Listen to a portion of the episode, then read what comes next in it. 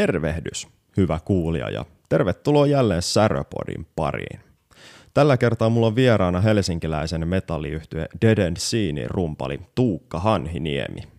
Tuukka toimii rumpalina myös Johanna von Hertzen nimiselle artistille ja juteltiinkin muun muassa siitä, että miten Tuukka pääsee toteuttaa itseään rumpalina, kun on kahdessa genreiltään hyvinkin erilaisessa bändissä. Muita tämän jakson aiheita on muun muassa Dead End Scenein uusi EP Lockdown Archives, keikkoihin valmistautuminen, kahvi, jooga. Näillä aiheilla nyt on vähän tapana heittelehtiä puolelle toiselle, mutta päästetään ääneen Tuukka Hanhiniemi.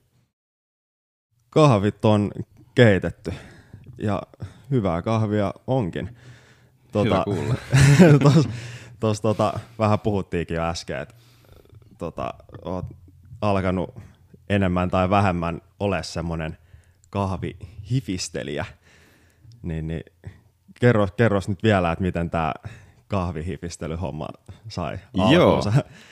Mulla on tota, joo, siis mun hyvä lapsuuden kaveri tota, on, meillä oli siis äh, joskus Junnon bändin juttuja ja tota, hän sitten löysi tämän rakkauden kahviin.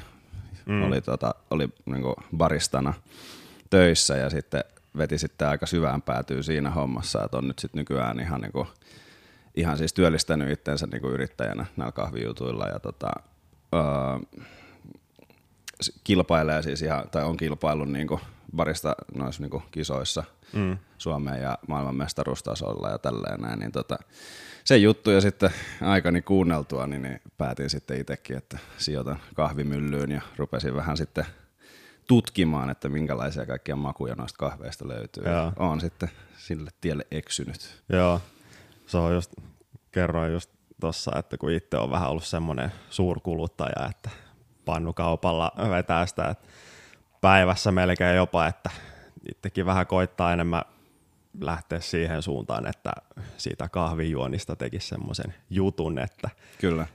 Tota, sitten kun sitä juo, niin se on se, se ei ole vaan semmoinen, että se vaan vedetään siitä naamariin silleen, että vaan sen takia, että nyt juodaan joku kahvikupillinen, vaan että sitten tekee vähän semmoisen jutun ja se on semmoinen nautinto ja Näinpä. Sit, siitä voi lähteä ehkä tuohon ihan hifisteluhommaakin sitten, mikäli sinne on lähteäkseen. Kyllä. Tota, mä oon saapunut teidän uudelle asunnolle.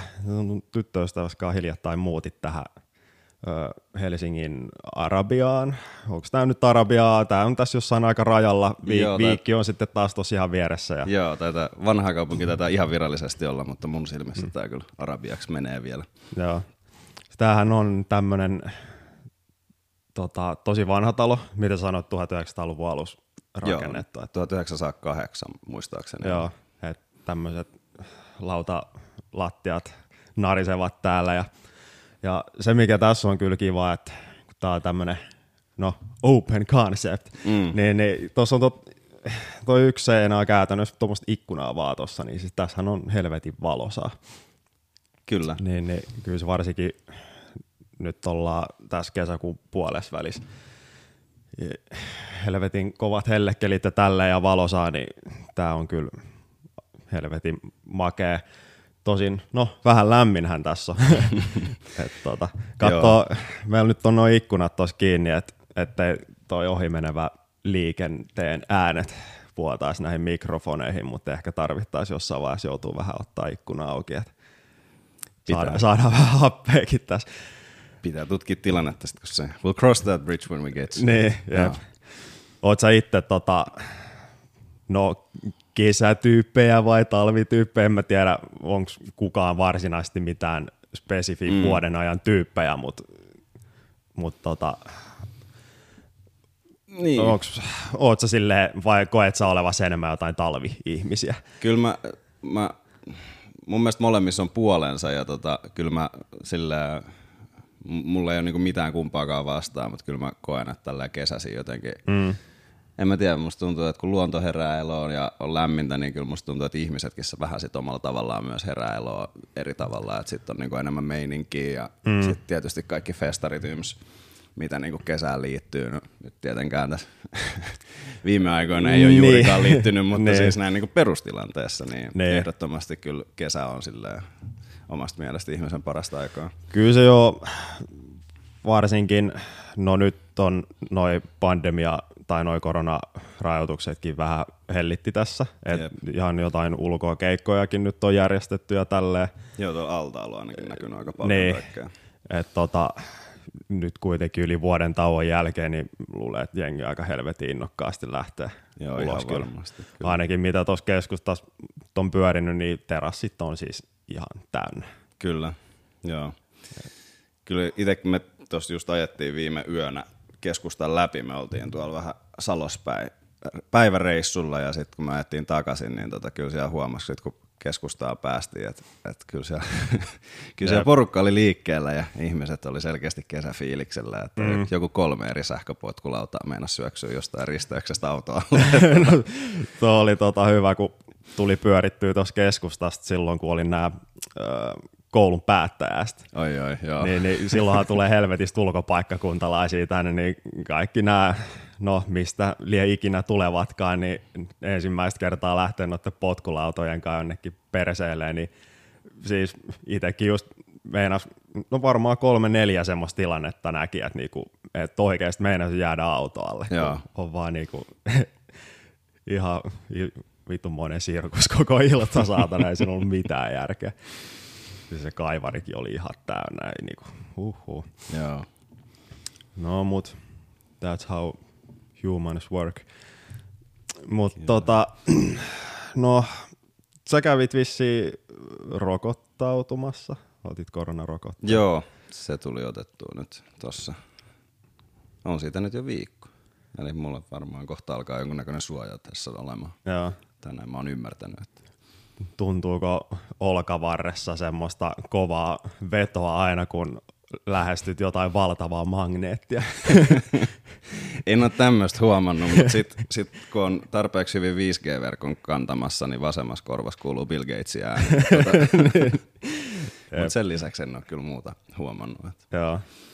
Kyllä tota, aika hyvää nyt vissi jengi käynyt. Meidän ikäluokka just nyt pääsee sinne rokottautumaan. Joo. Tota, itse en ole vielä käynyt, mutta olisi tarkoitus tässä nyt ihan niinku ma- mahdollisimman pian, niin ehkä se sitten avaa tämän maailman, kun kaikki on Mm, rokotettu. En tiedä. sopii toivoa. Niin, Joo, mä oon kanssa vähän miettinyt tota päivä kerrallaan, että ei niinku hirveästi, kun siis jos, jos lähtee tuohon meininkiin, että lukee otsikoita ja nimenomaan, että lukee vaan otsikoita ja mm, sitten jep. yrittää niinku pysyä perässä, että no, mikä vit, hemmetin virusmuunnos nyt pyörii jossain ja näin. Niinku, et, ja sitten mm. jotenkin, että siinä saa kyllä itsensä aika äkkiä järjiltä, kun niinku yrittää miettiä, että eikö tämä nyt toimikaan tämä rokote niinku johonkin. Niin, Niin, mä ajatellut, niin. että otetaan rokote ja mennään niinku päivä kerrallaan ja antaa fiksumpia ihmisten pähkäillä sit se, että niin. miten toi homma niinku saadaan silleen maaliin, mutta tota, mä, oon, mä oon kyllä silleen luottavainen tieteeseen, että Joo. tää, tää on niinku way out. Joo, kyllä mäkin tota, on sunkaan aika samoilla linjoilla. Mutta, tota, mitä seurasin sun Instagram-storeen nyt tässä viikonlopun aikana? Sä kävit vissiin uimassa.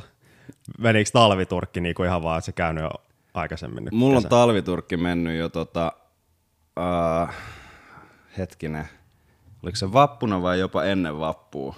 Et tota, et mä oon kyllä aika aikaisin tässä mu- viime, muutaman viime vuoden niin pyrkinyt tota, Joo, pääsee jo veteen. Et tota, se on sellainen joku, en tiedä. Toi mun tyttöystävä on niin sellainen niin rämäpää ylly- yllytyshullu, niin sit jotenkin Niin. ei oikein viitti sit silleen jäädä kakkoseksi hommassa, Niin. että niin pitää olla. kävit, kävit meressä uimassa nyt.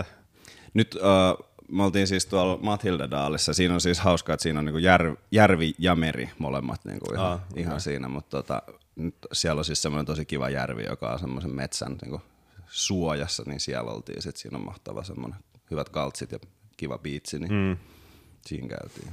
Joo, nälkeillä merivesikin on varmaan aika lämmintä. Joo. Oletettavasti. Joo. Mä ajattelin, että illalla olisi bändireeni hommia, mutta tämän jälkeen ajattelin, että voisi ehkä hietsus nopea käydä pulahtaa. Kyllä se on ihan hyvä. Mä, it's, niin on siis kävihän mä kanssa perjantaina, siis kun mä olin menossa treenikselle siis ihan viettää iltaa rumpusettini kanssa. Ne, niin ne. Tota, siinä sitten käytiin meidän kitaristin kanssa, meillä on siis tuossa Puotilassa siinä tota, ihan venessä, venesataman vieressä treenissä, niin siinä on sitten kaksi uimarantaa kanssa Joo, joo, ihan holleilla, niin siinä käytiin sitten ennen sitä pulahtamassa nopeasti, ennen kuin sitten meni treeniksellä hikoille koko loppuillaksi. Toi on kyllä kova.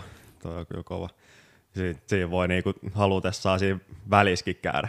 Joo, jos tarpeeksi kuuma tulee siellä, niin- Jep. Tota, haluaisitko vähän kertoa kuulijoille, että itsestäsi, että kuka sä oot ja mistä sä tuut, miten sä teet ja näin poispäin. Joo. Tota, joo, eli siis tällä hetkellä olen siis Tuukka Hanhiniemi ja tota, soitan äh, tällä hetkellä Dedensiin yhtyessä rumpuja.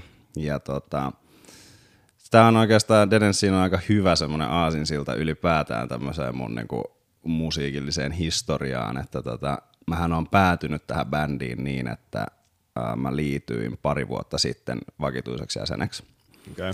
Mutta äh, mä oon soittanut ekat keikat noiden jätkien kanssa joskus 2015, ehkä 2014 jopa. Mä en ihan silleen, ihan ei ole timeline nyt niinku kristallinkirkkaana mielessä enää noista vuosista, mutta tota, ää, tilanne oli siis se, että kun Dedensiin, ää, ennen kuin ne julkaisi edes ekaa EPtä, että niillä oli jotain sinkkuja ja demoja, mitä mm. ne oli pistänyt johonkin, ja tota, mm, niillä oli sitten niinku keikkoja buukattuna, mutta ei ollut rumpalia. Ja tota, Niin. me oltiin sitten Mikon kanssa tutustuttu tota, ää, Muista, muistaakseni ekaa kertaa me ollaan tavattu niin kuin Merirokissa. Se oli sellainen tota, laivalla järjestettävä pikkubändien festari, missä siis oli niin kuin, että otetaan viisi rockibändiä stadista ja laitetaan ne, laitetaan ne laivalle soittaa. Ja... M- missä tämä oli? Tämä oli siis äh, Viking Expressillä tapahtu. Eli Okei. siis että se oli niinku reittimatka Viroon. Ja sitten Aa. tota, siinä niinku, Okei. sinä aikana sit soitettiin. Ja sä voit kuvitella, kun viisi rockibändiä laitetaan sinne ja Niin. tax free aukeaa tunti lähdön jälkeen, että millaisissa merkeissä ne reissut on mennyt. Mutta Jep. siellä me ollaan tosiaan ekaa kertaa Mikon kanssa tutustuttu. Musta tuntuu, että Blind Channel oli silloin siellä soittaa ja sitten kun ne on Mikon jotain lapsuuden kavereita, niin, tota, niin sit Mikko taisi olla siinä remmis jotenkin ja siellä sitten ollaan niinku tutustuttu ja sitten siinä vaiheessa, kun ne miettii, että että ketä tähän voisi pyytää niin vetää nämä keikat, niin sitten Mikolla oli tullut mieleen, että no se Tuukkahan on semmoinen rock-asenteella vetävä rumpali. Että siinä me sitten vedettiin niitä keikkoja ja mä en siinä kohtaa vielä liittynyt bändiin, mulla oli niin kuin siinä kohtaa joku seitsemän eri projektia päällekkäin, niin piti vähän priorisoida, että, Nee, mikä nee. niin kuin, että mihin haluaa käyttää aikaansa, mutta tota, si- siitä lähtien ollaan niin oltu ystäviä koko niin bändin kanssa ja tälleen, mm. ja mä oon niin ollut vahvasti aina mukana silleen katsomassa keikkoja ja niin kuin, Joo. sillä että sit se tuntuu aika luonnolliselta, että sitten kun toi Teemu, joka siinä mua ennen soitti rumpuun, lähti menemään ja tota, niillä oli sitten taas tämä tää, tota, kysymys edessä, että kukas näitä kannui voisi tulla soittamaan, niin mm. Sitten siinä oli planeetat oikeassa, osu, niin oikeassa kohdassa ja Joo. siihen päädyin. Mutta tota, joo, mä oon tommosia tuuraushommia aika paljon tehnyt ylipäätään, että se on niinku, se on niinku mua vienyt paikasta toiseen ja selleen kaiken näköisiä prokkiksi on tullut. Niin. Oot sä, oot sä aina ollut kuitenkin rumpali vai onko ollut jotain muita soittimia? No, mä oon aloittanut kitaralla niin kuin joskus ala-asteella. Joo. Ja siihen itse asiassa liittyy just tämä mun kaveri, tämä nykyään kahvi, kahvi, kahvin kanssa vaikuttava tämä Jarno, mutta tota, hänen kanssaan me siis aloitettiin kitaratunnit ja se loppui mulla sitten siihen, että kun piti osata soittaa Oodi Ilolle ja Jarno sitten osasi vetää sen niinku huomattavasti nopeammin kuin Niin, mä, niin mulle sitten kitaran nurkkaa ja niin, niin. sitten mä rupesin hakkaa rumpuja. Joo. No, Tota, oot sä palannut siihen kitaraan ollenkaan sitten sen jälkeen? Joo, mä oon, tota, mä oon saanut tämmöisen hi- hienon kirkkaan oranssi Ibanesin Niin, mun, mun toi- tota, hyvältä friendiltä. Ja tota, se, on, se on nyt ollut silleen, että mä oon sitä sit soitellut täällä silleen campfire-meiningillä niin Niin, niin. omaksi ja tyttöystäväni iloksi, mutta tota, se on lähinnä just semmoista niin rämpyttelyä. Mm. Mutta kyllä se, kyllä se niin silleen on siinä koko ajan semmosena, että aina silleen vähän tulee soiteltua ja niin mietittyä kaikkea, että mitä, mitä sitä voisi niin opetella.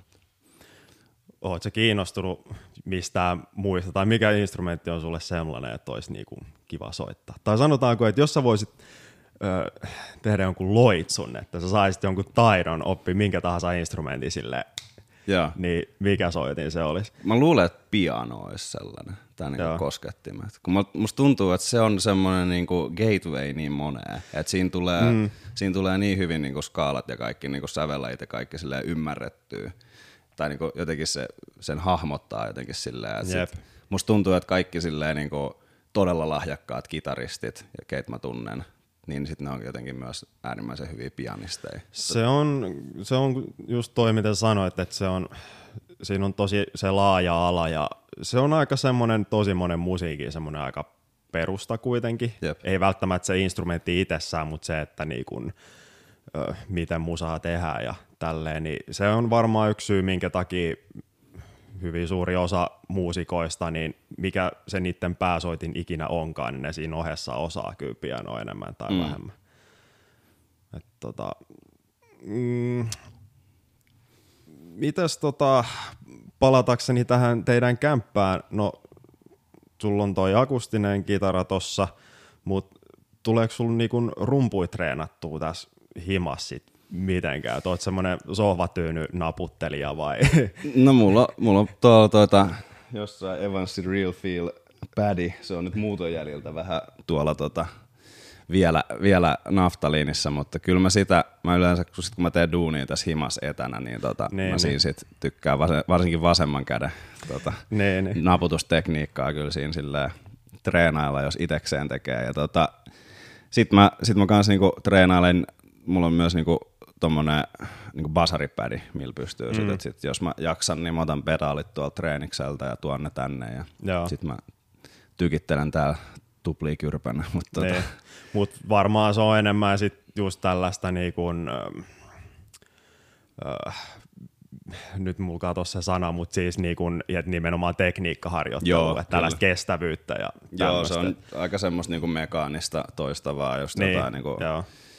Sitä tylsintä mahdollista. Joo, mutta se on toisaalta just hyvä, että jos tässä niinku silleen kattelee telkkaria, varsinkin jos yksistään on, että sitten Niin. tietysti niinku, kyllähän sitten semmoinen meteli lähtee, että mulla on itse asiassa aikamoinen patenttivers-ratkaisu tuossa niinku sitä basaripädiä varten, kun siitä, sehän menee niinku rakenteet pitkin Niin, alakertaa menee, tosi joo. helposti. Niin. Joo. Mulla on tuossa tommoset Harley Bentonin äh, Cab ISO, Isolator, tommoset niinku alustat, jonka, joiden tarkoitus on se, että ne poistaa niinku vaikka bassostyrkkarista niinku matalaa taajuutta, Niin, että niin. se ei menisi niinku, tota, rakenteita pitkin, niin mä, mulla on sitten semmoisten päälle viritelty toi pädi ja pedaalit, niin tota, Joo. ei ole ainakaan vielä tullut mitään valitusta alakerrasta, että kai se sitten jotenkin toimii. Kai se enemmän tai vähemmän. Itse on nähnyt kans joidenkin tota laittavan, oli sitten pädi tai joku vastaava, niin siihen kalvon päälle teipattu joku ö, ohut niin pesusieni. Joo. Kun se nuija osuu siihen, niin se ei silleen napsaida siihen. Joo. Se vähän niin kuin vaimentaa sitäkin ääntä. Kyllä, kyllä. Just, no näin, kun asuu tällaisissa kerrostalohuoneistoissa, niin aina joutuu käyttää jotain tollasia. Itellä on, itellä on kyllä sähkökitti himassa. En kyllä soita sitä mitenkään hirveän usein, mutta silleen, että silloin kun sitä tulee soitettua, niin itse aika sille hyvin surutta pystyy, kun on alimmassa kerroksessa ja on on, vaan hyvä, yksi, joo. yksi seinänaapuri, niin vaikka joskus on niinku pidemmänkin aikaa naputellut sitä menen, niin ei sieltä ole niinku kukaan tullut mitään ainakaan valittaa. Aikaisemmassa sitten kämpässä, kun asu pari bändikaverin kanssa, niin se oli niinku kanssa kerrostalo just silleen vähän niinku siinä kaiken välissä. Joo. Niin jos siinä vähänkin ilta kymmenen aikaa vielä jotain naputteli, niin sieltä naapuri alkoi kolistelemaan kyllä vesipatteri, että olkaa nyt vittu hiljaa siellä. Joo, kyllä mäkin olen joskus, mulla on ollut sähkösetti kaksi kertaa jossain vaiheessa, mutta ne on sitten aina päätynyt eteenpäin, mutta et muistan kyllä, että lappuja on kyllä tullut naapureilta sitten Niin. jossain vaiheessa itselläkin postiluukusta. Joo, se on, se on vähän semmoista. Öö, mites tässä himassa sitten, sulla on, no, muuton jäljiltä sun studiosetappi on vähän vaiheessa vielä, mutta tuossa vähän Joo. kerros nyt vielä, että mitä sä olit visioinut. Tuossa on tommonen pieni nurkkaus, mikä sä oot sitten suunnittelemassa jotain pöytää laittaa ja Kyllä, joo, tuossa on tosiaan, meillä on nyt niinku, tai on, on työpöytä tulos tohon, ja tota, se on toivottavasti tarpeeksi leveä. Tuossahan siis haaste on se, että toi, tätä nyt on vaikea ehkä näin niin kuin sanoin kuvailla, mutta mä teen parhaan. Eli se on tuollaisen siivouskaappi nurkkauksen edessä tämä työpiste, jossa siis jo, josta pitää myös päästä sitten tuonne siivouskaappiin käsiksi, niin sen takia tuohon ei voi mitään äärimmäisen leveätä mm. työpöytää laittaa, joka siis olisi tietysti optimaalisin. Mm. Mutta tota, toivotaan, että se nyt on tarpeeksi leveä siihen, että mulla olisi ajatuksena jossain kohtaa saada siihen tämmöinen ultrawide kaareva monitori, jolla pystyisi sitten niinku workflowta ja editointia nopeuttamaan ja helpottamaan ja mm. sitten saada jotkut hyvät, hyvät monitorit siihen sitten niinku sen tota, näytön molemmille puolille. Et Mua vähän, mua vähän jännittää, että miten ne mahtuu, mutta tota, Joo. et pitääkö siitä ultrawideista sit luopua ainakin toistaiseksi. Niin, Mutta. niin. Jep. Vähän tällä pohjustin sitä, kun mua vähän kiinnostaisi tietää, että miten kun sulle ei tässä, no luonnollisesti mitään akustista rumpukittiä ole tässä kotona ja tälleen, että sit jos sä kirjoitat vaikka jotain rumpujuttuja, mm. niin onko se sitten joltain plugari, plugarinkaan näppäilyä vai miten sä, vai meet sä vaan sinne treenikselle sitten niin kuin vasta tekemään ihan Mä teen vähän molempia, että se vähän riippuu. Siis meillä tuossa Derensiinissä aika usein meidän demot tulee sille aika valmiin kuulosina, kun toi, se, siis meillä niinku biisit tekee aika pitkälti ää, toi Sulo, kitaristi, tai sitten Mikko, laulaja. Ja tota, mm. Mutta silloinkin, että jos kyse on vaikka niinku Mikon jostain riffistä, niin se yleensä menee vielä Sulolle semmoiseen niinku, semmoisen myllyn läpi, josta, Niin, jo, niin. josta se sitten tulee ulos silleen niin kuin Dead and Scenein kuulosena. Joo. Niin tota, Sulolla on siis hyvin niin kuin, tarkka korva myös niin kuin rumpujen suhteen, että se saattaa tehdä mulle ihan niin kuin Ghost Note kuviot Niin, niin. ja sen riffin mukaan, että tässä kohtaa pitää tulla ghostia. Ähm, et niissä tilanteissa on sit sitä, että mä vaan menen treenikselle ja otan sen jonkun mi- midi niinku trackin siitä ja vedän mm. tempo, tempo alas ja sitten opetellaan, mutta sitten tietysti, tietysti aina välillä siellä sit on semmoisia, että itselle tulee, että tässä voisi toimia paremmin tällainen ja näin, niin sitten uh, niitä mä voin ihan vaan treeniksellä näyttää, että mä mietin tällaista. Tai sitten mä teen jotkut GP-tabit ja niin kuin, yritän sitä kautta hahmottaa itse sitä, että miten, miten tämä voisi mennä. Mm. Mutta tota, ne on oikeastaan just noin, että niinku, treenikselle setin taakse tai sitten joku GP-tabi, mutta mä yleensä pyrin siihen, että mä haluan pystyä myös soittamaan ne niinku itse. Niin, Niin. Et siinä mielessä voi olla kans, me ollaan myös sellaista tehty, että mä menen ihan setin taakse ja Sulo on siellä ja Sulo sitten tekee midit siitä, mitä mä näytän silleen, että mä oon kelannut, että tällainen tämä voisi olla. Mm. Toi itse asiassa haluan tarttua tuohon, kun mainitsit just, että teillä niin kuin demovaiheet jo kuulostaa aika valmiilta. Mm. Toi itse asiassa itse ainakin, kun on niin kokenut sen tosi no, aika tärkeäksi, että se tietysti varmaan vaihtelee vähän bändeittäin ja millaisella porukalla sitä musaa tehdään, mutta se, että joillekin, tai it, äh, siis se, että joku biisi-idea vaikka, että jos vaikka kirjoittaa jonkun riffiläjän ja tälleen, niin se, että sinne tekee ne rummut ja kaikki silleen niin kuin ihan just noita Ghost Noteja myötään tälleen, että se niin kuin mm. kuulostaa mahdollisimman valmiilta jo siinä vaiheessa, niin sitten kun sä presentoit sen idean muille, niin siinä on paljon isompi todennäköisyys, että ne innostuu kanssa siitä jutusta, kun sitten taas, että jos kitaristi vaikka puhelimella äänittää jonkun riffiä, ja sit se on niinku semmoista suhinaa vaan, mistä ehkä vähän saa kiinni, että miten se riffi menee. Okei, jotkut saattaa innostua siitäkin, mm. mutta tota, sit siinä jotenkin, mä väitän, että aika monessa tapauksessa varmaan, niin siitä ei ihan samalla tavalla, tiedät sä, innostuta. Mm. Se, var, se totta kai vaihtuu aina bändeitä ja miten kukin tekee mitkäkin asiat, mutta mut tota, mitä valmiimpi, niin sitä valmiimpi. Näinpä.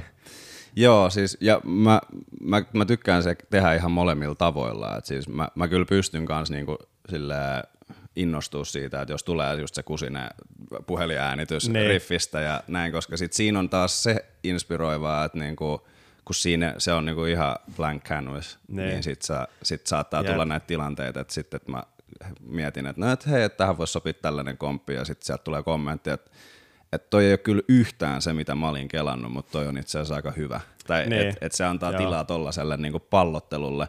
Mutta sitten taas toisaalta, niin etenkin tässä bändissä niin mä oon huomannut sen, että mulla ei ole sille ihan hirveästi tarvetta ruveta itse säätää jotain rumpu niin mm. sovituksia, Joo. koska more often than not ne on niinku jo Ne. sellaiset, että, että mulle ei olisi A, itselle tullut mieleen niitä niinku tehdä sillä tavalla, ja B, ne on silleen kivalla tavalla haastavia, koska siinä on aina sellainen, kun kitaristi niinku tekee rumpu, mm. rumputrackin, niin siinä on aina joku semmoinen pieni sellainen, että et, Niin.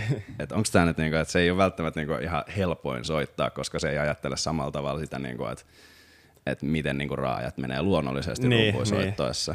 Tai että mihin se, mihin se niinku oikea ja vasen käsi niinku Toi, no toihan nyt on ihan klassikko, että kitaristi kun kirjoittaa rummut, niin ne on semmosia, mitä oikea rumpali ei ikinä soittaisi.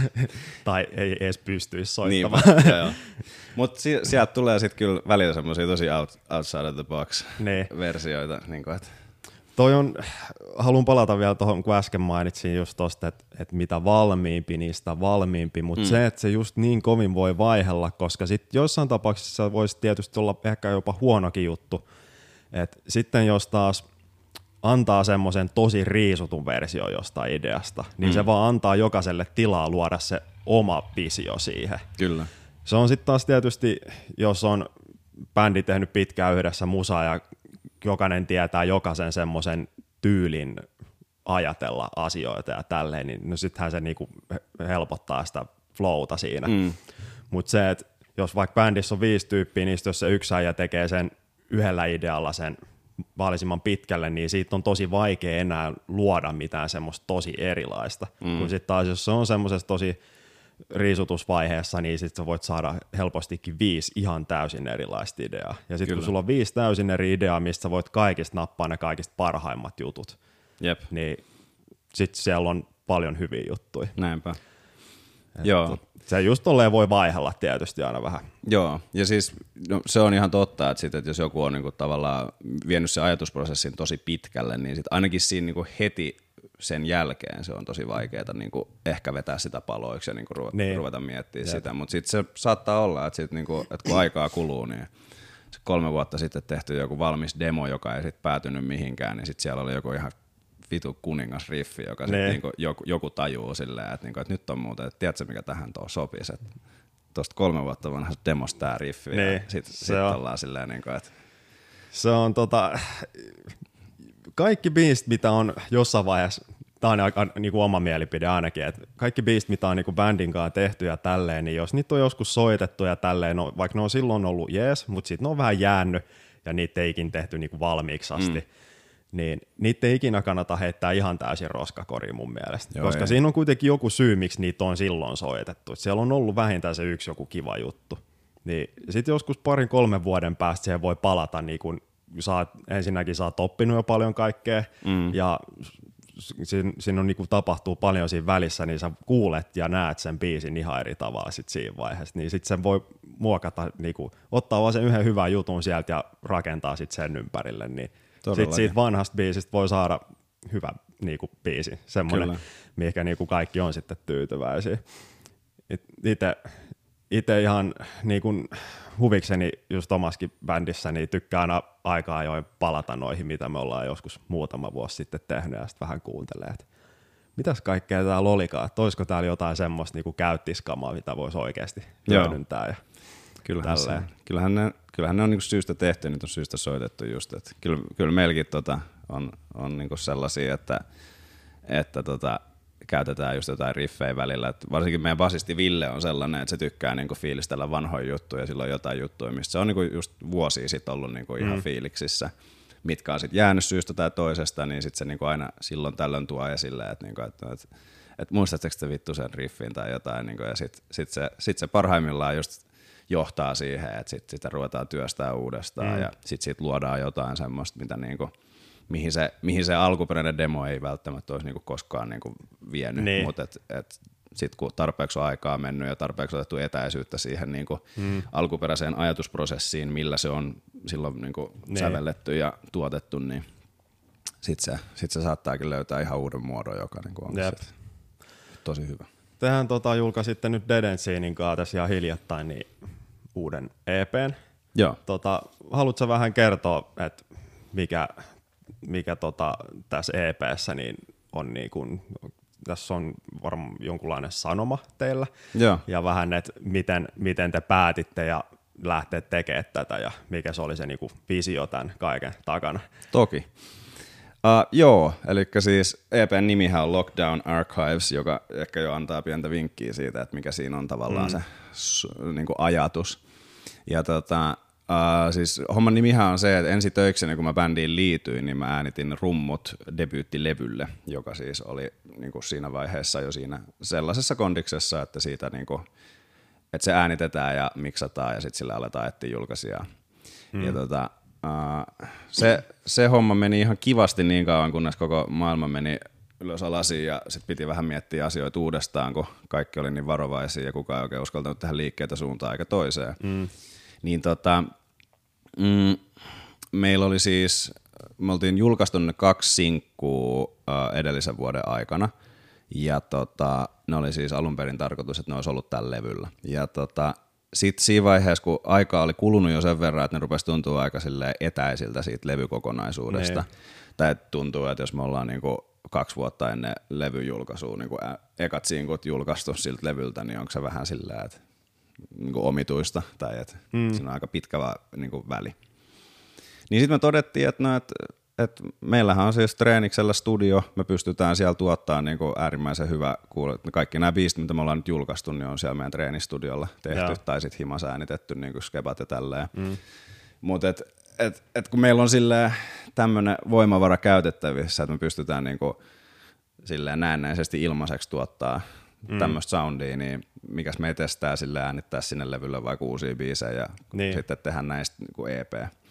Ja näin me sitten päätettiin, että sitten me duunattiin vielä se yksi uusi biisi siihen, toi Run for Your Life, joka sitten niinku kuvastaa ehkä semmoista tietynlaista, niinku, se, se on ehkä raskain biisi, mitä me ollaan niinku pistetty pihalle, niin tota, siinä on ehkä semmoista turhautumista tähän, tähän valloilla olevaan tilanteeseen ja kaikkea siihen. Ja tota, sitten me pistettiin sinne vielä toi Sam Smith-coveri, joka oli sitten taas Mikon tällainen niinku, pitkään ollut sillä mielessä, että se haluaisi tehdä siitä itse niinku laulukoveri ja sitten me todettiin, että niinku, kun ei ollut pitkä aikaa julkaistu mitään ja ajateltiin, että ei nyt vitti nyt levybiisejä julkaista enempää ja että et mitä tässä nyt sitten pistäisi pihalle, niin sitten todettiin, että joku coveri voisi olla hyvä ja sitten Mikko oli heti sitten, että, niin että no mulla on ihan täydellinen idea tähän ja mm.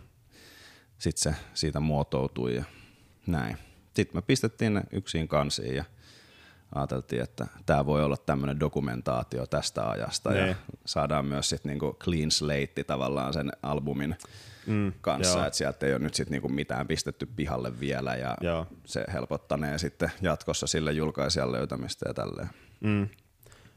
Tota, no nyt ei ole luonnollisesti päässyt mitään keikkailemaan sitä EPtä, mutta oliko teille nyt puukattuna jotain loppu, Joo. syksylle loppuvuodelle? No meillä on siis heinäkuun lopussa, meillä on tuolla Vantaalla semmoisessa Bar Rock Bear-nimisessä baarissa, Joo. niin tota, siellä on meidän meidän kaveribändi semmoinen kuin 9550, niin tota, ne oli siellä järkkäämässä iltaa ja ne kyseli sitten, että olisiko, olisiko meillä kiinnostusta. Ja mm. meillä, tota, meillä oli sitten semmoinen tilanne, että meillä piti olla siis kesällä tuossa keikka tuolla Turussa semmoisessa kuin Turku Rock Park, jossa oli siis tämmöinen pienempi festari, missä olisi joko ollut Mokoma ja jotain ruotsalaisia bändejä muistaakseni mm. niin kuin headlineaamassa, just Balance Breachin piti soittaa siellä kanssa yeah. ja se sitten peruuntui se homma, niin se jäi sitten jäi sit kaivelee sen verran, että sitten just sen jälkeen, kun nämä jätkät pisti koodiin, että lähettekö Vantaan Korsoon soittaa rockia, niin tuli vähän semmoinen fiilis, no perkele, mennään sinne mm. sitten. Että, yep.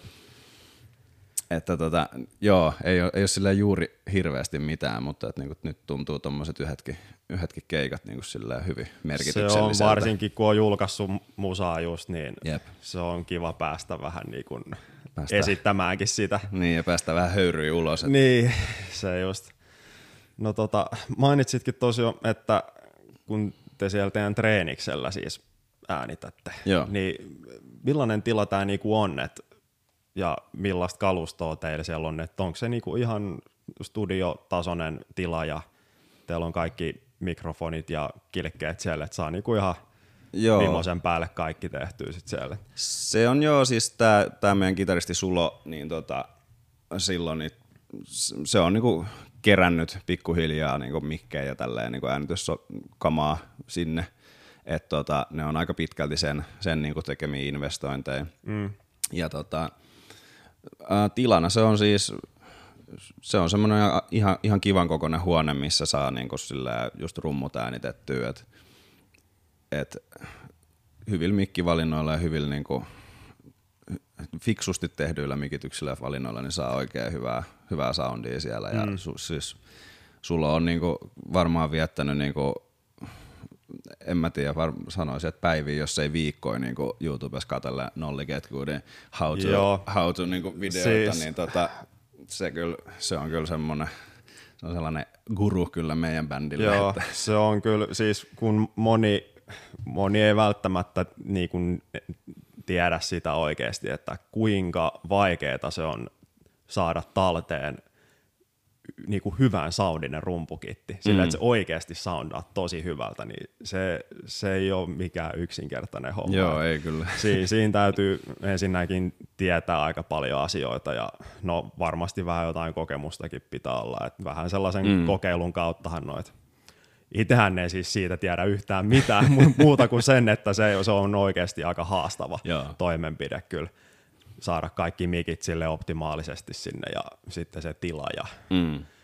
kaikki nämä. Niin, kyllä. No tota, miten sitten kun te äänitätte niitä rumpuja, niin miten sä yleensä valmistaudut näihin äänitystoimenpiteisiin. Et voit sä ihan kylmiltä mennä vaan vetää yköiselle purkkiin vai onko sulla jotkut rituaalit sinne ennen sitä?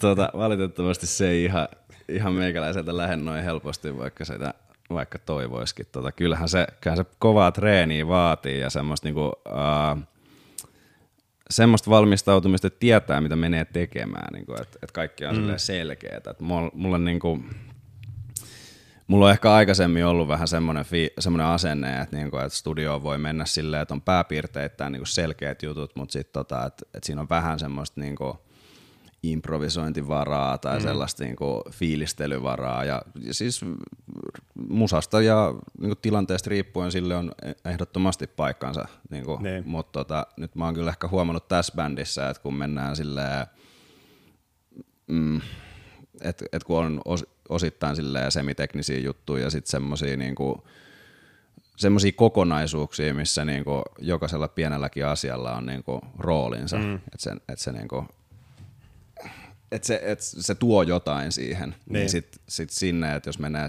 vähän, vähän niinku löysiranteen fiilistelee jotain, tai, niin tota, se saattaa vähän, se saattaa olla sit aika, aika huono sit loppujen lopuksi niinku lopputuloksen kannalta. Niin. Et tota, kyllä, se, kyllä se mun mielestä vaatii semmoista, niinku, tai henkilökohtaisesti on huomannut, että vaatii aika tarkan semmoisen, niinku, että tietää tasan tarkkaan, miten mikäkin kohta menee. Se on just toi, käytännössä ehkä äänittäisi mitä tahansa, Joo, niin se on kai. ehkä ainakin omasta mielestä se ykkösjuttu, että sä, jos nyt puhutaan vaikka, että äänittää jonkun X-biisin, mm. niin sä tiedät, miten se biisi menee. Jep. Et sit sun ei tarvitse keskittyä siinä äänittäessä, että että mitä sä soitat, vaan niin. sä voit keskittyä vaan siihen, että miten sä soitat Just sen. Näin, että tulee se kaikista paras mahdollinen otto. Joo. Niin, niin, no se on sit, onko se sulla sitten vaan toistoja, toistoja? Joo, ja mä yleensä puran biisin paloihin, ja tota, nyt on viime aikoina ruvennut myös äänittää silleen, että, että vetää ihan niin kuin, että no otetaan tämä verse ykköspuoli tästä, ja sitten mm. sit mennään siitä eteenpäin, ja aikaisemmin on ehkä vetänyt enemmän silleen, että me vedetään biisi kolme neljä kertaa, parsitaan niistä semmoinen niinku best of niinku, niin. kokoelma niistä teikeistä, mutta siinä on sitten just se, että kun soittaa koko biisin ja sitten muistaa, että siellä tokas versessä oli joku juttu, joka nyt meni jotenkin, mutta sitten kun sä kuuntelet sitä, niin sit sä et niinku ihan ymmärrä, että, että mikä se, niinku, että sulla on se mental note siitä, että joku snareisku nyt ei ehkä ollut ihan mm. paras mahdollinen, mutta sitä on tosi vaikea lähteä miettimään siinä äänitystilanteessa, että mitä silloin kolme minuuttia sitten tapahtui. Ne. Kun siinä on sitten jo tapahtunut niin paljon kaikkea muuta sen biisi aikana. Et sen, senkin takia se on helppo silleen, niin kuin, että no, et nyt oli hyvä teikki tästä, mennään eteenpäin. Jep. Mutta se, tota, no joo, että tietää miten sen biisi menee, mutta se oli hyvä kun mainitsit tosta, että siellä on vähän sitä semmoista NS-improvisaatiovaraa. Mm. Itse tavallaan tykkään siitä, että jos vaikka miettii jotain, että tekee vaikka joku albumin, niin että kun tehdään niitä biisejä, niin niin ne ei välttämättä studioon mennessä tarvi ollakaan ihan 100 prosenttia täysin Mm. valmiit, vaan ehkä silleen, että jotenkin itse tykkää ajatella silleen, että demovaiheessa ne tekee about 75-80 prosenttia valmiiksi. Joo. Sitten tehdään niistä ne pre-pro-äänitykset, ja silloin siinä pre-pron vai- vaiheessa niin niitä vähän vielä hierotaan ja tehdään sinne about 90-95 prosenttia valmiiksi. Joo. Ja ne loput jää sinne studioon. Et se on yleensä monesti siellä studiossakin, niin tota, siinä ollaan semmoisessa jossain tietynlaisessa mielentilassa, kun mm. ollaan siellä. Siellä on semmoinen tekemisen meininki, siellä tosi helposti tulee hyviä idiksiä aina. Kyllä. Ja aika usein ni, ni, tuleekin semmoisia, mitkä sitten päätyy ihan siihen niin kuin valmiiseen, valmiiseen tota, lopulliseen pakettiin, niin, et, mut kuitenkin silleen pohjimmiltaan tietää, että miten se biisi kuitenkin mm. menee, just että keskittyy vaan siihen, että soittaa sen mahdollisimman hyvin. Joo, ja ehkä sitten kans se, että sit, et jos tietää, että sitä improa pitää olla ja semmoista, niin sitten myös niinku ehkä että se, se voi myös niinku helpottaa, että sitten tietää, että mitkä on, niitä, mitkä on vaikka siinä biisissä semmoisia kohtia, missä on niinku sit tilaa enemmän, ja mitkä on sitten niitä, Niin. että, niinku, että tässä on nyt tosi tärkeää, että kaikki vetää uniksesta tämän yhden jutun, ja Niin. niinku, Joo. että et vetää vähän semmoisia niinku guidelineja siihen. Mutta mm. mut joo, on, on kyllä samaa mieltä myös siitä, että sillä, sillä niinku fiilistelyllä ja improlle on kyllä paikkansa. Ja, Niin. No tota, millaisena rumpalina sä itse identifioit itsesi, että koet sä olevas enemmän semmoinen fiilistelijä, tiedät sä, että sä vaan istut kitin taakke ja sit sä vaan teet jotain ja sä mm. annat sen vaan tulla sieltä, vai oot semmoinen straightforward, että sä meet sen ja sit sä vaan alat soittaa jotain, minkä sä tiedät, vai onko se vähän semmoista molempien blendiä, no kyllä mä, kyllä mitä mä sä poh- itse niinku koet? Kyllä mä pohjimmiltani koen olevani ehdottomasti enemmän semmoinen fiilistelijä. Joo. Ja se on se, niinku, että mikä, niinku on, mikä on niinku alun perin sen niinku fiiliksen tai semmoisen niinku innostuksen ylipäätään koko soittimeen antanut, että on, niinku, on niinku nähnyt sen, että mitä kaikkea on mahdollista tehdä ja niinku mm. lähtenyt kokeilemaan pelottomasti ja joskus soittanut sitten ihan päin persettä ja sitten joskus löytänyt jotain tosi makeita juttuja. Ja vähän semmoista niinku kokeilemisen kautta. Nykyään äh, pyrin enemmän siihen suuntaan, että se olisi semmoista niinku rakenteellisempaa ja niinku, tavallaan tehokkaampaa, varsinkin tämmöisissä äänitystilanteissa. Ja mm. nykyään mä koitan myös treenata silleen, just kun puhuttiin vaikka tekniikan treenaamisesta, että se olisi silleen paljon rakenteellisempaa, kun aikaisemmin se on ollut vähän silleen, että niinku, kunhan perille pääsee, niin mm. all's good. Niin tota, et ny, nykyään mä pyritän, tai niinku pyrin semmoiseen niinku hybridimalliin siitä, että se, se fiilistelijä ei musta niinku ikin lähe. Sen, Niin. mä, sen mä tiedän, että se on niinku kuitenkin siellä pohjalla aina. Mutta jos mä pystyisin siihen tavallaan saada semmoisen suorittajarumpalin supervoimat, niinku Niin. tekniikan ja tällaisen, ja yhdistää nämä kaksi, niin se on, mm. se on niinku sit ehkä se semmoinen tavoite, mihin pyritään. Joo. No tota, mie, tuli vaan mieleen, että miten tämä sun NS-fiilistelypuoli näkyy, niin kun sä soitat kans rumpuja tota, Johanna von Hertzenin bändissä, Joo. tämän niminen artisti, niin ö, onks, se on kuitenkin se ihan mitä heavy-musaa kuitenkaan oo, Joo. vaan millaiseksi genreksi sä kuvailisit No tämän musan? Se on siis äh, suomenkielistä pop-rock.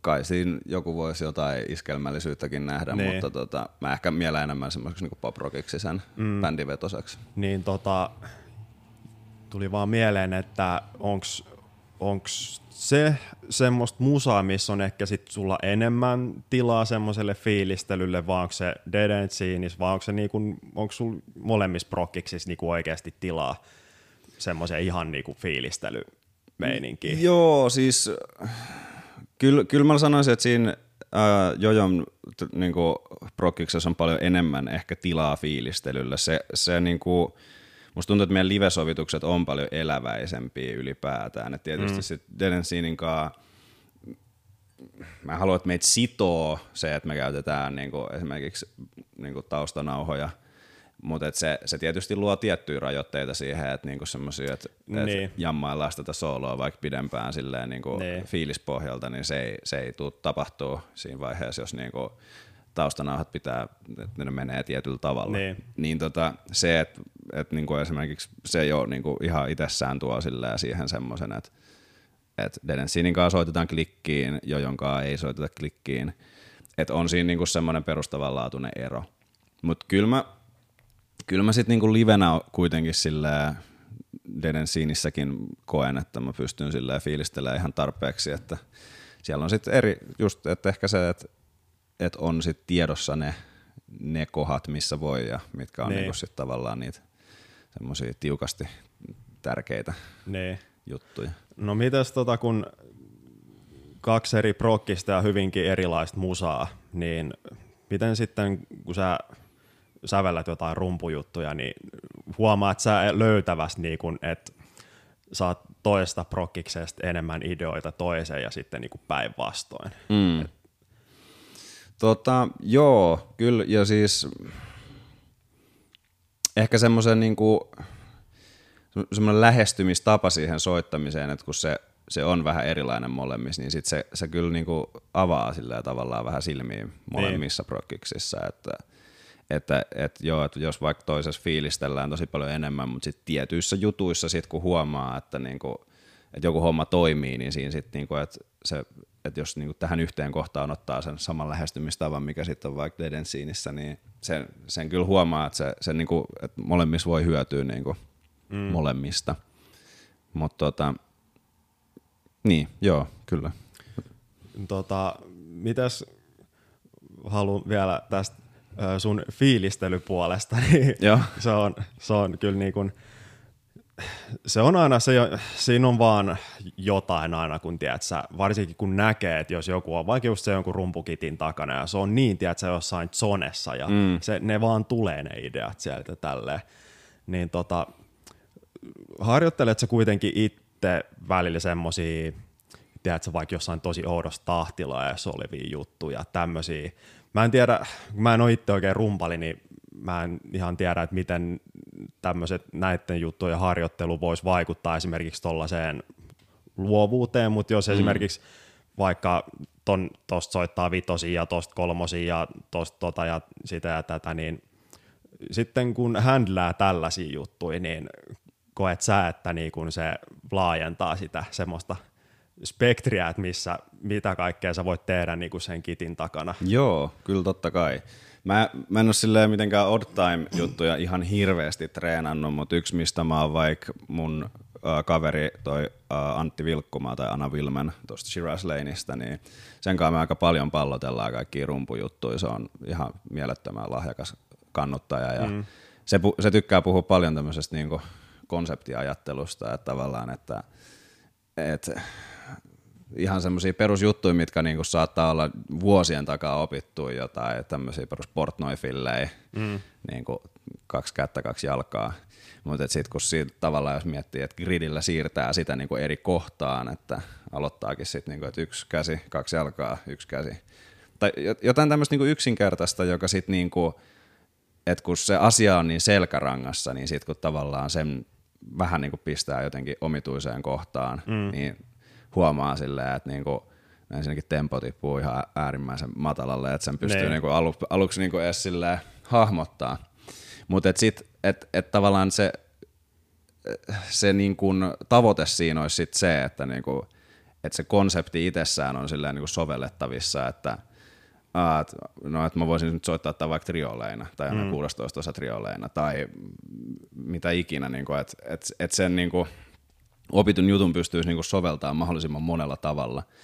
Ja se on niinku kyllä ehdottomasti, siis Ana on siinä niinku mua huomattavasti etevämpi ja sitä on vaan niinku ilo katsoa, kun se niinku selittää ja näyttää niitä no. hommia, mutta se on kyllä ehdottomasti semmoinen juttu, mihin niinku pyritään ja et mikä, niinku, mikä niinku totta kai auttaa sit siihen, että sit kun, sit kun niitä fiili, kun näkee sit, että jotain tämmöisiä äärimmäisen lahjakkaita rumpaleita, jotka niinku, onko se niin kuin Benny Greb esimerkiksi puhuu paljon niin kuin tämmöisestä musiikin kielestä, että sitten, että, että, niin kuin, että ei, eihän sitten niin kuin fluently speaking ihminen niin kuin mieti, että miten nämä sanat niin kuin muodostuu, vaan ne tulee vaan. Niin. Että, että samaan pyritään niin kuin rumpujen soitossa, että sitten vaan niin kuin, kun päähän tulee idea, että mä haluan kuulla, että nyt kuuluu niin kuin, dump, dump, dump, niin sitten se niin kuin, sit se vaan tulee. Niin, niin. Ja tällaista näin. Tai sitten jos miettii jotain vaikka suomalaisia, vaikka Sami Kuoppamäkeä, kun katsoo jotain sen, niin kuin, kun sieltä vaan tulee jotain niin kuin äärimmäisen niin kuin, kovalla nopeudella jotain, että, niin kuin, että ei se sitten niin mieti sitä, että niin. nyt mä vedän tässä six stroke rollia, vaan se miettii, että mihin ne aksentit menee ja mihin niin. Niin kuin,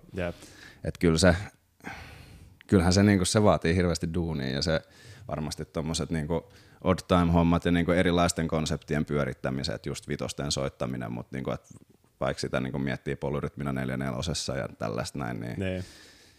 Et kyllähän se, niinku, se antaa sit niinku niitä keinoja ja sitten loppujen lopuksi, että sit se sanasto on kasvatettu niin laajaksi, että niin. pystyy niinku vaivattomasti yhdistellä toisiinsa ja luoda jotain semmoisia kokonaisuuksia, mitä sit kukaan muu mm. ei luo, koska, niin. koska sanasto on erilainen. Jep. No musiikin teoriahan on käytännössä vaan kieli, millä mm. soittajat voi kommunikoida keskenään. Joo, juuri näin. Tota, törmäsin, se on näitä kaiken maailman inspirational quotes, niin tota, törmäsin, tota, on tämä King Crimsonin rumpali, tämä Gavin Harrison, Joo. niin hänellä on tämmöinen quote, missä sanoi, että jokaisen bändin jäsenen tehtävä on pitää sitä aikaa, että se ei ole pelkästään rumpalin tehtävä, mutta rumpalin tehtävä on tehdä siitä mielenkiintoista. Make it interesting. Niin. Yep. Joo. Ja se oli mun mielestä tosi, tosi kivasti niin kuin, tai niin kuin ajateltu toi.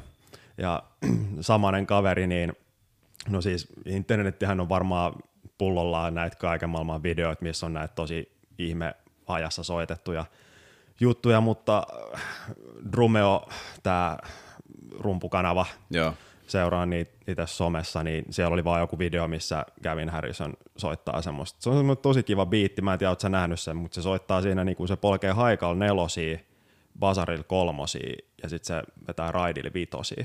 Joo. Se on niinku kolme, neljä, viisi. Kyllä mä muistaakseni oon ton. Ja se, on, Joo. se on helvetin kivan kuulunen, kun se tekee sitten semmoisen niinku biitin. Joo.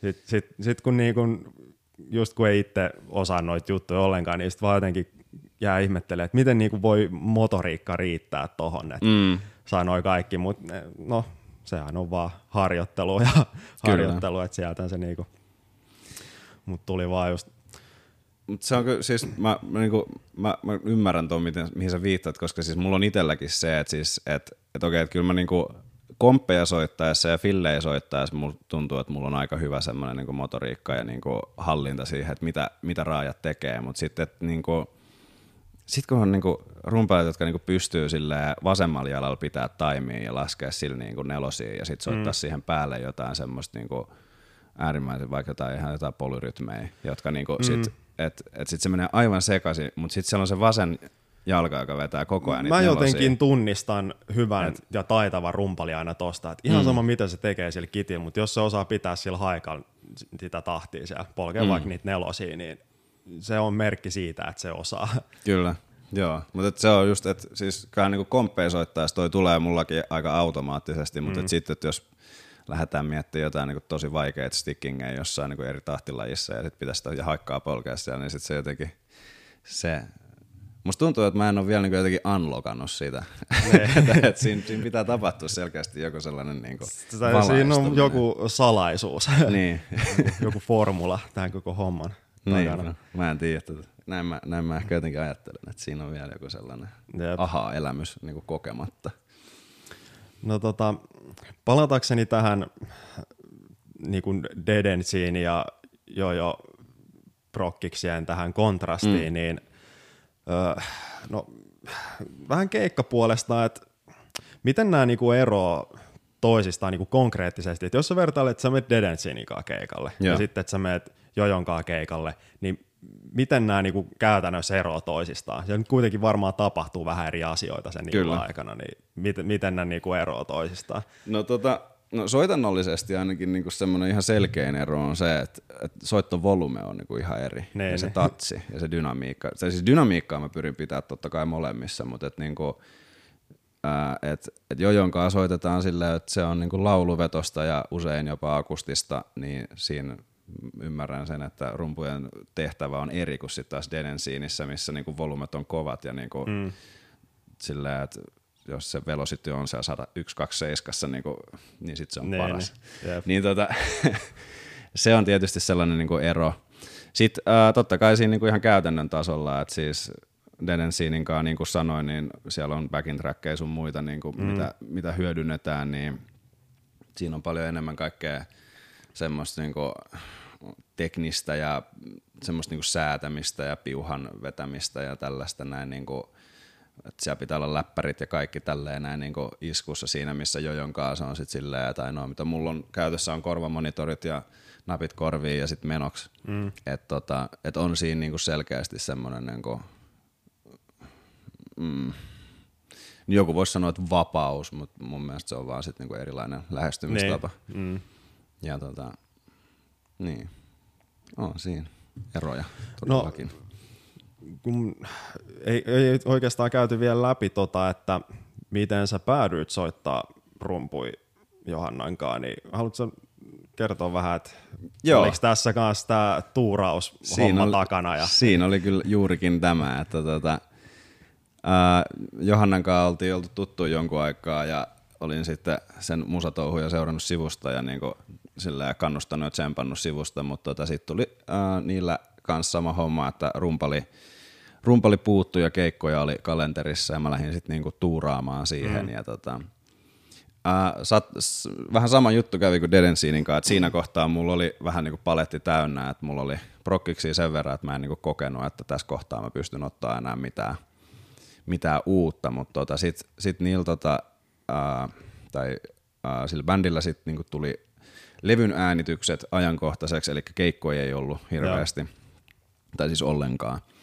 Ja tota, ne äänitti sitten levyn sitten, ja siinä soitti toinen rumpali, ja tota, sillä aikaa mulla sitten oli ää, projekteja loppunut, ja näin ollen aikaa va- vapautunut, ja sitten mä jotenkin rupesin miettimään, että no, et, et mulla on niinku hauskaa tuossa bändissä ja siellä on kiva soittaa ja tälleen ja siinä on aika hyvä semmoinen tekemisen meininki. Se Johanna on kyllä semmoinen, niinku, että se, se, saa asioita tapahtuu ja niinku, että tosin semmoisia mageita juttuja ollut.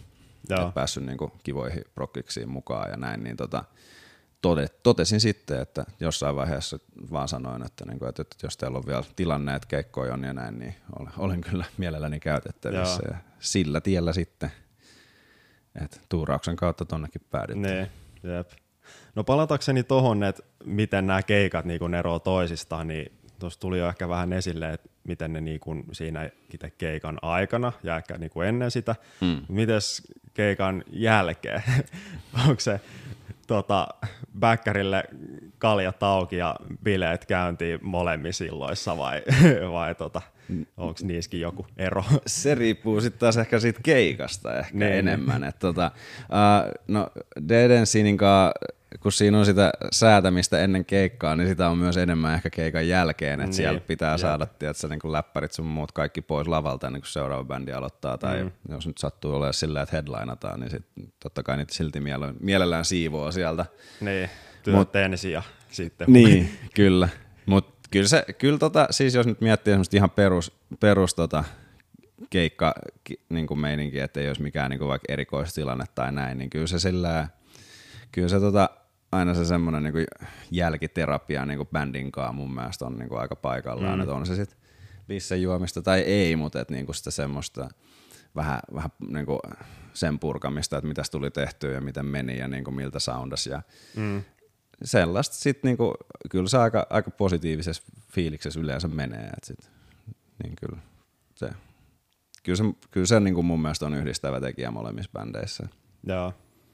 Onko sulla tota, yleensäkin keikkoihin valmistautuminen, niin, niin tota, onko sulla jotain tiettyjä jotain juttuja, mitä sä teet, että keikkapäivänä aamulla kun herää, niin tapahtuuko sen päivän aikana jotkut tietyt asiat tai näin ne keikkaa vai onko se puoli tuntia ennen settiä, niin pädin naputtelu lämmöt päälle ja sitten on valmis? Mm. Uh, no kyllä mä, mä sanoisin, että se on ehkä enemmän semmoista niinku just ennen keikkaa tapahtuvaa. Mulla niin. mulla ei ole niin semmoisia rituaaleja, koska tota, usein, se, usein se ennen keikkaa tai se keikkapäivä, aamupäivä saattaa yleensä mennä niin, että se että tarkoittaa yleensä sitä, että mä ajan treeniksellä ja pistän rummut autoon ja niin, ajelen, ajelen mihin, mihin nyt pitääkin, että se, niin. siinä ei silleen en mä tiedä, ehkä mun pitäisi jotain aurinkotervehdyksiä tai jotain, tiedätkö, niin kuin, jotain Jennyä jostain joogasta lähtee hakemaan ja Niin. joku lyhyt setti, mutta tota, joo, en, en mä tiedä. Enemmän se on sitten ehkä semmoista paikan päällä niin kuin mielikuvaharjoittelua ja niin kuin siihen niin kuin mielentilaan pääsemistä. Mm. Ja, et, et yleensä, yleensä mulla on aika semmoinen, että et niin kauan kunnes niin kuin soundcheck on tehty, niin mulla on aika semmoinen jotenkin virittynyt fiilis ja sellainen mm. niin kuin aika, aika silleen, saatan olla aika stressaantunutkin siitä, että toimii ihan kaikki ja niin kuin, että onhan Niin. kaikki mukana ja tämmöistä näin, että niin kuin, en mä tiedä, ehkä siihen sit voisi tarjota apua jonkunnäköinen rituaali, rituaalin Niin. kehittäminen, mutta et musta tuntuu, että siitä soundcheckin jälkeen mä pystyn niinku sit olla silleen, että okei, että nyt on kaikki reilassa, että nyt mä niinku sit rupean keskittyä siihen, että mm. niinku, et se musiikillinen ulosanti on sitten parasta mahdollista. Niin, se on just toi, kun mainitsit, että vähän saattaa ressata jotain, että toimiiko kaikki ja tälleen. Se on varsinkin sitten, kun on kalustoon kuuluu kaikki läppärit ja systeemit. Se on aina vaan yksi asia lisää, mikä voi mennä pieleen. Näinpä. Sitten kun niitä on lukuisia asioita, mitkä voi mennä pieleen, niin kyllähän siinä tavallaan vähän stressitasot saattaa noustakin. Mm. Mutta toi noista rituaaleista, no se nyt on vähän kukin tavallaan.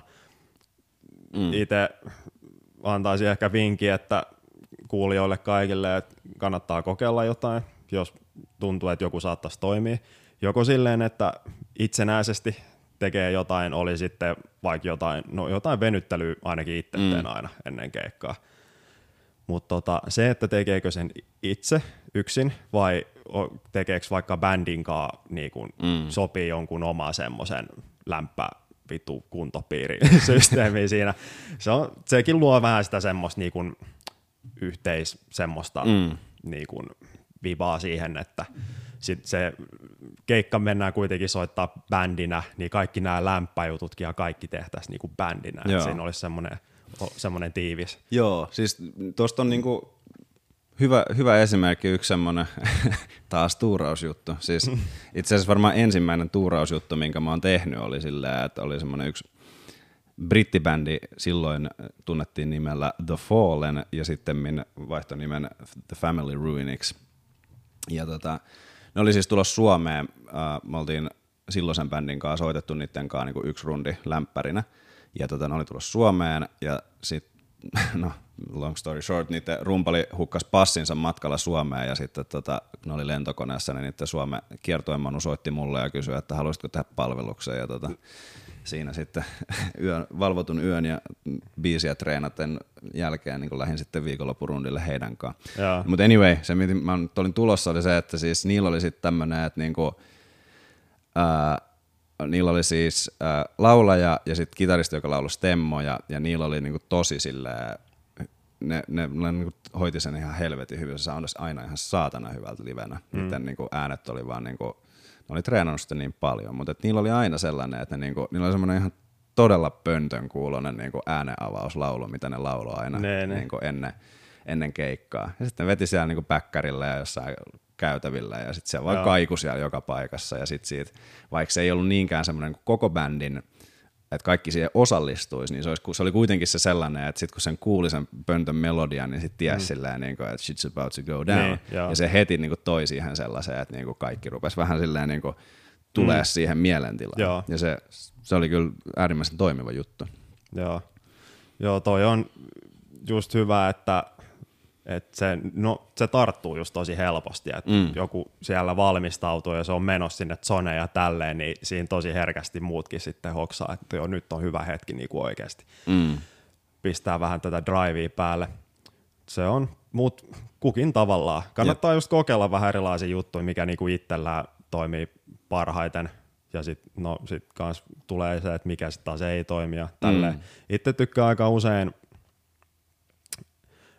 vähän ennen keikkaa, 15-20 minuuttia ennen, niin ihan viideksi minuutiksi, ihan sama vaikka siellä bäkkäri hälinässä, niin istun, suljen silmät, keskityn hengittämiseen, oon vaan ihan itsekseni hiljaa ja käyn niin kuin pääni sisällä sen keikan niin kuin läpi. Joo. Et mitä, jos oli jotain juttuja, mitä on sovittu, että tapahtuu missäkin kohdassa tälleen, niin silleen ihan rauhassa käy vaan sen, että silleen niin vähän niin kuin kertaa käytännössä jutu. Joo. Ja siinä samalla niin kuin vähän koittaa rentouttaa kroppaa, kun siinä saattaa yleensä ennen keikkaa vähän olla semmoinen tosi jännittynyt ja tälleen, niin ihan kyllä. just itse just istu vaan alas vähäksi aikaa hengitä ja tälleen, niin siitä on jotenkin sitten taas tosi helppo. Mutta se on niinku, mikä mulla toimii. Mm, kyllä. Mutta tota, öö, mitäs sitten tota, bändihommien ulkopuolella, niin sullakin varmasti on kaikenlaista muutakin elämää, Kyllä. niin, niin jotain harrastuksia esimerkiksi? Onko sulla jotain semmoista, minkä sä miellät sulle niinku ihan harrastukseksi?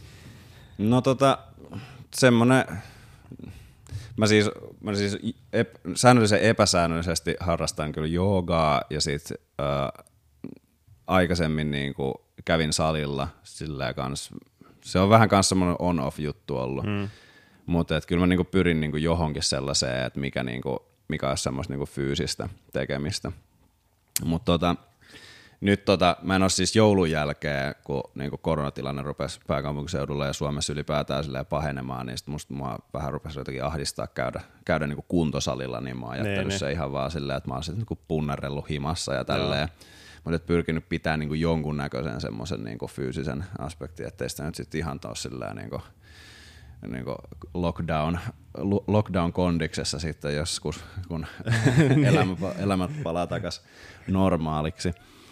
Mutta tota, noin nyt on ehkä semmoiset kaksi, että tota, et, et, ei mulla oikeastaan niinku muut silleen, että kyllä se elämä aika pitkälti niinku sit just rumpujen soiton ympärillä Hmm. niinku pyörii. Joo. Et ehkä se kitaran rämpyttely on sellainen niinku harrastus enemmän sit Joo. myös. Mites tuossa joogassa, niin millaista joogaa sitten yleensä on, kun sitähän on useita erilaista. Kyllä. Ainakin tota, mitä itse olen kokeillut, niin se, se yin jooga hyvä, kun sinne ei tarvi hirveästi tehdä mitään. Joo. Voit vaan makaa ja nostaa jalat tyyli ylös. Sitten siinä vaan olla joku viisi minuuttia, sit sä vaan oot vaan silleen, että ei tarvitse tehdä mitään. Joo, siis kyllä se, se on toi yin yoga, joka itselle kanssa on silleen ollut paras, koska se, mitä mä siitä haen, on just nimenomaan se semmoinen eh, tavallaan niinku rentoutuminen, mm. plus sit se, että sais vähän notkeutta, koska niinku mä oon oikeasti top 5 kankein, kankeimpia ihmisiä koko maailmassa. Et mä en ole niinku ikin saanut silleen varpaista kiinni suorilla jaloilla ja tälleen. Toki mä oon pitkä ja nä, näin, että se varmaan kanssa aiheuttaa, niinku vaikeuttaa sitä osaltaan, mutta et se on selkeästi sellainen, että kun siinä mennään niinku semmosia, mm. pyritään vähän syvempiin venytyksiin ja pidempiin venytyksiin. Että sitten tavallaan, että mä oon ajatellut, että se niinku lihaskunto tulisi siitä salin tekemisestä ja siitä ja niinku mm. treenaamisesta. Ja sitten, että jooga toisi sitten enemmän sitä semmoista niinku venytystä ja niinku toisaalta myös sitä rentoutumista ja Joo. semmoista niinku mielenrauha. Se, sehän on tota, sitten tämä yksi tyyli, en tiedä mikä sen tyylin nimi on, mutta se missä nyt on kaikki sitten nämä aurinko-tervehdykset, mm. yms, yms, yms, niin sitä kokeilleena niin voi sanoa, että eihän se ole niinku mitään helppoa todellakaan. Joo, ei. Ainakaan niinku alkuun. Siis se, että niihin asentoihin ensinnäkin pääsee, niin, niin sitten kun kyllä. niistä täytyy pysyä niin helvetin pitkään. Joo, se niin on kyllä kyllä. siinä niinku hiki nousee pintaan aika nopeasti, kun Joo, ja kyllä siinä tekee. paikat saa kipeäksi. Ja Joo. niinku, kyllä. Ja sit, sit pistä siihen vielä joku, niinku, jengi vetää hot joogaa, että on niinku joku 30-40 asteinen se, Nee. sal, se niinku joogasali. Ei varmaan ihan 40 asteinen, mutta siis kuitenkin silleen Joo. niinku, varmaan yhtä kuuma kuin tämä meidän kämppä tällä niin, tota, Jep. niin tota, siinä, kyllä, siinä varsinkin kyllä niinku, jengi tulee sieltä kyllä ihan uitettuin koirin takas. Jep. Se, se, jos semmoiseen menee, niin kannattaa varmaan ottaa ainakin pari litraa vettä mukaan, että Todellakin. pysyy, pysyy tajuissa. No tota, sulla on nyt sopivasti teeman mukaisesti niin The Downbeat podcastin merchia päällä, sulla on hihaton, niin kun mulla on nyt tässä näissä tämmöinen juttu näissä mun jaksoissa, että tässä lopussa, niin kysyn tälle aina, kun Greg Reynoldsilla on aina tapana kysyä top 5 lempparibändiä, Kyllä. mutta kun se on aika haastava, niin, niin tota, mä haluaisin tietää sul top kolme semmoista bändiä, mitkä on ollut sulla hiljattain semmoisessa tosi kovassa kuuntelussa. Okei. Tässä on ehkä vähän homman juju on ehkä se, että uskoisin, että aika monellakin saattaa olla silleen, että on tosi vaikea löytää uutta musaa, Mm. vaikka sitä tuolla on spottarilistat pulloillaan ja tälleen näin, mutta se on jotenkin sitten semmoista kahlaamista siellä, että sit milloin sattuu löytyä se joku hyvä. Mm. Itsekin jotenkin kokee tosi, että niin kun aika harvoin saattaa törmätä niin semmoisiin hyviä biiseihin ja Joo. hyviin bändeihin ja tälleen.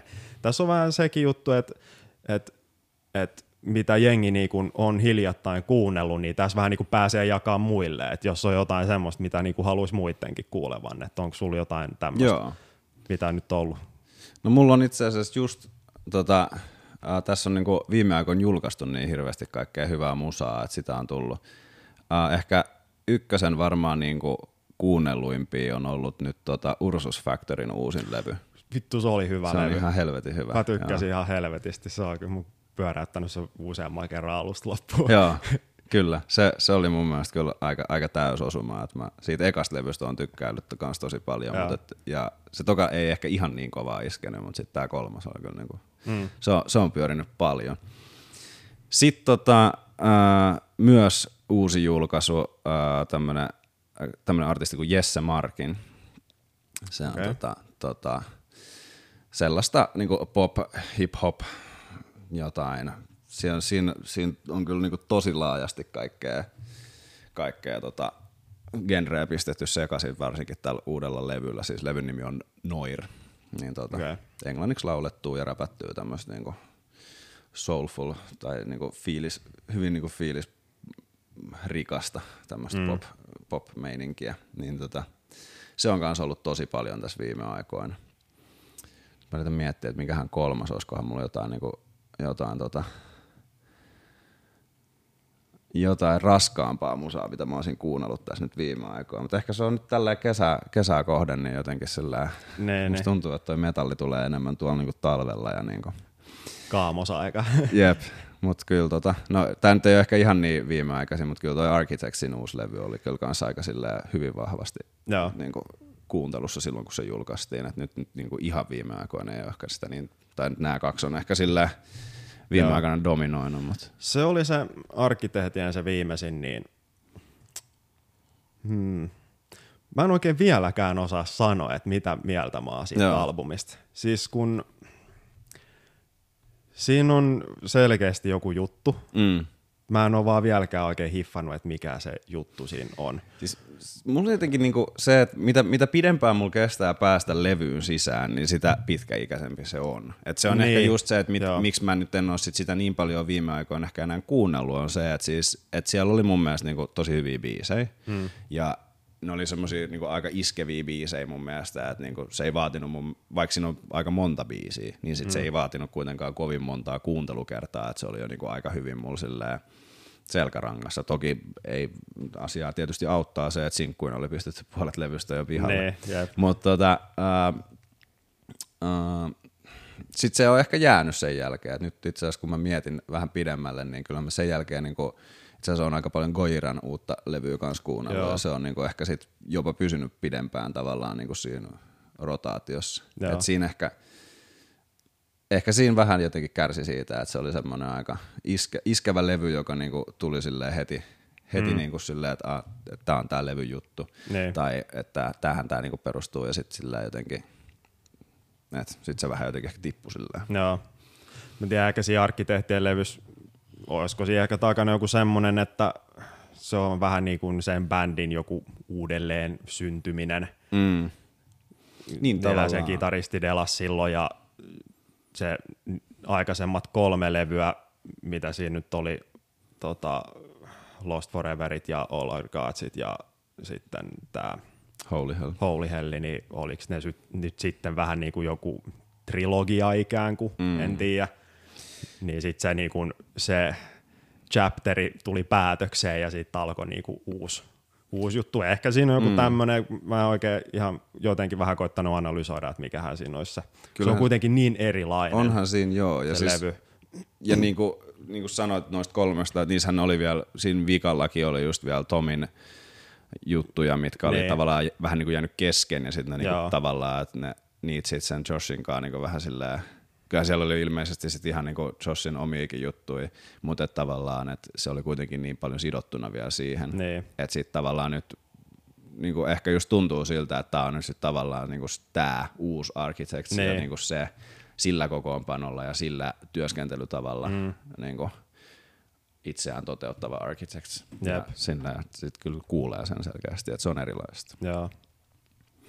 No mites tota rumpalina, niin, niin onko sul joku tai yksi tai useampi semmoisia all time favorite rumpaleita? No joo, kyllä nämäkin on aika silleen kausittain mennyt, mutta tota, Uh, se, mä yleensä tykkään niinku todeta semmoisia, että mä oon niinku eniten pöllinyt juttuja. niin tota, uh, no ehdottomasti Mike Portnoy, mä oon siis niinku Portnoy aikaisen Dream Theaterin suuri fani. Ja, ja tota, se on niinku ollut sellainen selkeästi soittoon vaikuttanut hyvin paljon rumpali. Sit, sitä ennen ehkä oli toi uh, Bonzo, eli John Bonham Led Zeppelinistä. Ja tota, sitten uh, suomalainen tällainen death metal bändi kuin Amoral, Joo. niin tota, niiden kolme ekaa levyä, jossa siis alkuperäinen vokalisti Niko Kalliojärvi oli mukana, niin tota, ne on ollut äärimmäisen, äärimmäisen merkittäviä levyjä meikälle silloin joskus, ja tota, siellä sitten toi Juhana Juffi Carlson, niin tota, siltä on kanssa kyllä Joo. Sieltä on kyllä filli, jos toinenkin pöllittyy. Että tota, mä oon itse asiassa päässyt hänelle kertoakin tämän, kun ne, kun okay. ne a, a, aamulla hajos tuossa noin, niin tota, ne veti sit sillä alkuperäisellä kokoonpanolla semmoisen jäähyväiskiertueen, niin tota, olin sitten katsomassa jossain ja pääsin sitten sille kertomaan, että, niinku, että äijä on ollut kyllä suuri, suuri vaikuttaja mulle, että on, sulta, on sulta kyllä aika monta filliä pöllinnyt. Jep. Totes vaan, että ei siinä, että ne on vapaata riistä. Joo, tota, voitaisiin viedä tämä jakso päätökseen. Onko sulla tähän loppuun tota, jotain plugeja laittaa, mistä voi, jos joku haluaa mennä kuuntelemaan Dedentsiä, niin jo jo musaa seuraa somessa, käydä ostaa merchia, miten, mistä ja mitä voi tehdä. Joo, tota, no Dedensiinin Lockdown Archives EP on Spotifyssa löytyy Dedensiinin sieltä profiilista. Sitä käykää ihmeessä kuuntelemassa. Tota, sitten Johanna von Hertzenin levy ja sinkkuja pystyy käydä kuuntelemassa sitten kans Spotifysta ja somesta löytyy kans Dead Scene ja Johanna von Hertzen. Se on ihan johon, Jojon niinku omalla joo. profiililla. Ja Oliko Dead Scenein somet ihan bändin nimellä? Se on ihan bändin joo. nimi joo, vaan Dead. Joo. joo. Ja mua voi seurata Tuha alaviiva. Siellä, siellä on sitten niinku kaiken näköisiä rumpujuttuja ja kaiken näköistä kaikkea, kesällä mitä, uimista ja tämmöistä. Niin, kaikkea tällaista, mitä ikinä. Kyllä. Onko jotain muuta mainittavaa tähän loppuun vielä? Eipä tässä oikeastaan muuta vissiin tällä hetkellä mitään ennen kuin tulkaa Korsoa katsoa keikkaa, jos tämä pihalle tulee ennen Kyllä tämä, kyllä tämä varmasti, tota, tai ainakin olettaisin, että ehkä tulee ennen sitä. Joo. Niin, niin. Siellä on Joo. sitten, siellä on sitten tota, uusia biisejä livenä ekaa kertaa. Niin. Joo, kiitos paljon Tuukka, että löysit viikonlopusta tällaisesta erittäin hyväsäistä sunnuntai-iltapäivästä aikaa tähän juttu tuokin. Ja pääsin näkemään tämän teidän uuden makeen kämpän ja, ja tota, oli, oli alku niin hyvät kahvit, että voisin pyytää ehkä, että jos saisin vielä toisen kupin tähän loppuun. Se onnistuu varmasti, kyllä. Yes. Kiitos paljon Tuukka. Kiitos, kun sain olla vieraana. Ihan mahtavaa oli. Voisin muuten heti tähän mainita, että myöhemmin tämän jakson äänityksen jälkeen mä sain Tuukalta tiedon, että Dead End Scene ei tuu soittaa tota heinäkuun lopussa olevaa keikkaa erinäisistä syistä. Mikäli kaipailet tarkempaa tietoa tähän liittyen, niin kannattaa olla bändi yhteydessä. Mutta jaksettiin painaa Tuukan kanssa loppuasti ihan ikkunat suljettu, vaikka vähän hikoiltiin siinä, mutta ei se kuumuus siinä höpötellessä oikeastaan yhtään haitannut. Mutta Lopuksi kun tuossa kun juotiin yhdet kahveet vielä ja jatkettiin jutustelu, niin päästiin sitten vähän diipimpiikin juttuihin, mutta harmillisesti ei kyllä ollut enää rekkiä päällä, mutta ei voi mitään. Ehkä otetaan tuukakaa kahvipöytäkeskustelut joskus uudestaan. Ja tällainen oli Säröpodin kolmas jakso. Muista laittaa Säröpodin somet seurantaa, jos et vielä ole. Tulkaa pistää vaikka viestiä ja kertoa, että mitä bändejä tai henkilöitä te haluaisitte Säröpodin vieraaksi. Mutta iso kiitos sulle, kun jaksot kuunnella tänne loppuun asti. Soi sen ensi kertaan. Moro!